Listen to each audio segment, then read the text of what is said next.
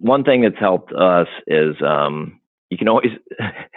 I'm laughing a little bit. This is taking threatening to take something away when you can actually mean it. I think is helpful. Um, if you know that you're at the amusement park whatever, and you keep threatening your kids that you're going to go home, and you just got there and you just paid like 90 bucks to go, you're you know that's not real. You know, so I feel like my wife and I have a few times been like when we already want to go home from the park or are already ready to leave somewhere, then we'll throw out the threat, knowing that we can, um, you know, follow through on it.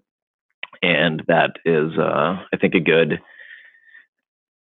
good enforcer to show kids that you know that you're not just gonna that you're not just all talk or whatever. So, I mean, we've we've done really well, I think, in the last maybe year being smart of not letting the kids totally run the family because I think it's so easy to do, just like cater to these little monsters if you're not careful and let a seven year old decide where you're going to go to dinner or you know whatever. And so i think it's just it's in it's in everybody's best interest to know who's in charge.